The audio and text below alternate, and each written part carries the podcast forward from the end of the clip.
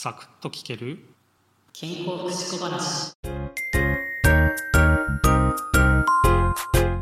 最近新聞から話題を取ってくることが多いんですけど今日もね新聞読んでるとですねこういった記事がありました。性的少数者住まい探し困惑といったねものなんですけど LGBT のカップルが二人で住むね物件を見つけにくいといったね問題なんだそうです。新聞にはねパートナーシップ制度っていうものを利用するためにね、えー、それを導入している市に引っ越してきて、そこでね、新居を探すときにですね、不動産業者に、まあ、この新しいパートナーシップ制度を使うカップルとして暮らすんですっていうことを伝えたところ、オーナーから理解が得られないとかですね、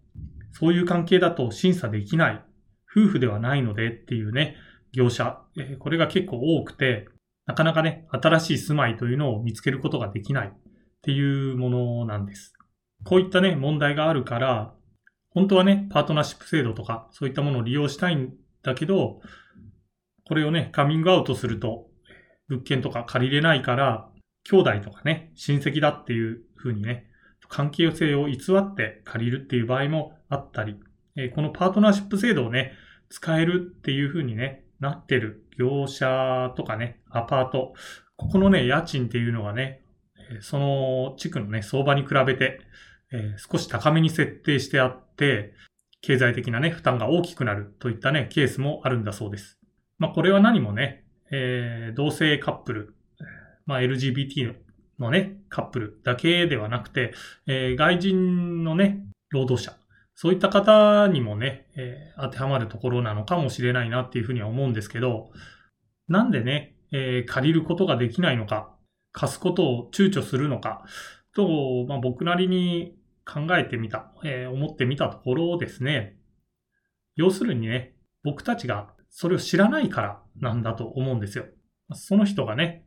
一般的に思ってるカップルの形とですね、えー、LGBT などのね、カップル。これがね、えー、大きくかけ離れていて、どんなものかわからない。だからね、対応することが難しかったり、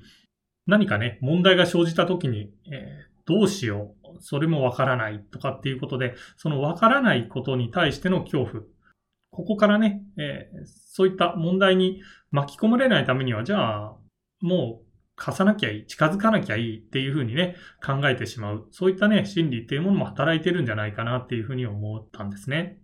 でもね、これ、まあよく考えてみると、まあわからないっていうのを誰にも当てはまることなんですよね。例えばね、一般的と言われてる男女のカップルだって、えー、どういった人たちなのかっていうのはもちろんわからない。でその時ね、表面上、えー、よく見せててもね、本心でいうのはもちろんわからないじゃないですか。で、その人たちがね、トラブルを起こすっていう可能性もあるわけなので、特にね、えー、LGBT である、そうじゃないっていうところにね、線引きを設ける必要ってないんですけど、やっぱりね、パッと見てわかる自分たちの違いっていうところにね、ばかり意識がいってしまってね、えー、そこからね、いろいろな、えー、ネガティブな想像っていうのが、えー、起こってくる、そういったものなのかな、なんてね、思うんです。やっぱりね、これを解決するっていうのは僕たち一人一人のね、意識、これしかないのかなっていうふうに思います。そしてね、何かの回でも言ったんですけど、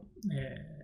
ー、やっぱり、僕たちがね、相手に対するリスペクト、これを持っておくことで、えー、こういったね、ジェンダー問題っていうのもね、解決されていくんじゃないかなっていうふうに思うので、